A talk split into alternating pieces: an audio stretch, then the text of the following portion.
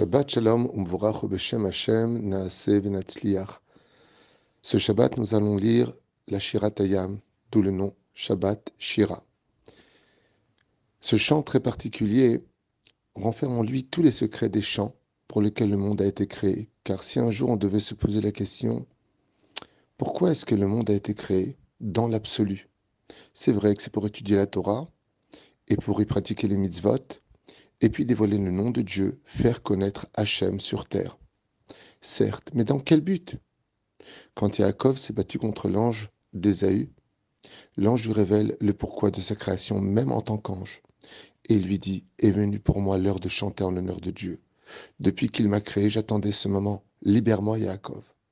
Et lui dit D'accord, mais à une condition bénis-moi. Et il le bénira d'un mot très spécial, Israël, qui sont les lettres du mot Shir El, le chant de Dieu, le peuple qui est capable de chanter dans les conditions les plus parfaites des mondes ésotériques les plus élevés. Ainsi donc, pour être prophète, il faut rentrer dans la joie. Pour être capable de chanter, comme les prophètes, il faut être capable d'avoir de la Et c'est pour cela que les chants renferment tous les secrets. Vaya minu bachem ou Moshe Avdo. Ils étaient remplis d'émouna, de foi, non seulement vis-à-vis de Dieu, mais vis-à-vis de Moshe Rabbeinu, c'est-à-dire de la Torah écrite que Dieu nous a envoyée, mais aussi de la Torah de Moshe, la Torah orale. Et étant donné qu'ils étaient remplis de cette foi, d'écouter aussi bien la parole de Dieu que la parole des rabbinim, ils sont capables enfin de pouvoir exprimer le chant de l'âme, la parole de l'âme qui est le chant. Car l'âme, quand elle s'exprime, se met automatiquement à chanter. C'est pour cela qu'on ressent tous un bien-être quand on entend des chants, de la musique qui parle à notre cœur.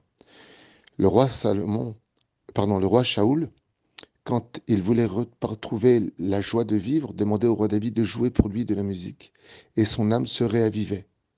Ainsi donc, quand les enfants d'Israël étaient remplis de toutes les conditions, de savoir que Dieu était présent, que tout s'arrangerait, que les ennemis tomberaient, et que la vie était belle, ils sont tous rentrés dans une espèce de prophétie sans jamais avoir révisé ni parlé ensemble de ce qu'ils allaient chanter, ni l'air qu'ils allaient utiliser, ils se mettent tout à chanter. Le chant était commun, harmonieux et ensemble. D'un côté, Baruch Hashem Ishtabar ils se sont mis tous à chanter. Le chant petit 1 était uni, harmonieux. Les paroles étaient dites en l'honneur de Dieu, c'est-à-dire la raison pour laquelle nous avons été créés, c'est chanter Alléluia pour chanter pour Hachem. Et de qui plus est, les femmes ont voulu participer. Et comme tout le monde le sait, la femme a plusieurs nudités en elle, dont une qui est très raffinée, c'est son chant. Écouter la voix d'une femme, c'est découvrir son âme. Et de ce niveau-là, les Rachamim nous disent que la femme doit être pudique. Va Myriam imatopim. Myriam sort avec des tambours. Les Chachamim nous disent pourquoi est-ce qu'elle a pris des tambours pour la musique? Il dit non. Les chants prophétiques, n'ont pas besoin d'être accompagnés d'instruments. Mais comme elles chantaient que c'était des femmes, pour couvrir leur voix, elles ont fait entendre les tambours. Ainsi donc, les femmes ont pu chanter, comme la Lachal demandait, couvertes par le bruit des tambours, pour ne pas qu'on discerne réellement leur voix, qui est si mélodieuse.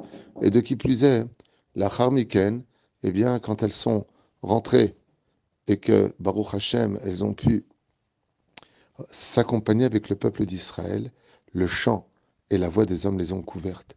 Tous se sont mis à chanter en l'honneur de Dieu. Ce même chant reviendra à la fin des temps chez Nehemar, Az Yasher Moshe. Comme le dit le Télim 137 du roi David, quand viendra le moment de la Géoula, tous les enfants d'Israël se mettront à chanter. Penu, Ul. Notre sourire sera sur les lèvres et notre langue ne pourra plus parler si ce n'est qu'en chantant en l'honneur du Créateur du monde. Ainsi donc, un des éléments les plus précieux que nous avons, c'est que si on veut vivre la Géoula, si on veut réussir à surmonter toutes les obscurités devant nous, c'est de continuer à chanter, mais dans les conditions telles que cette paracha le prescrit. Benachat, Shabbat, Shira, en chantant des paroles pour Hachem, selon la halacha, tous ensemble, en l'honneur de la Shechina. Shabbat Shalom, Omvorach.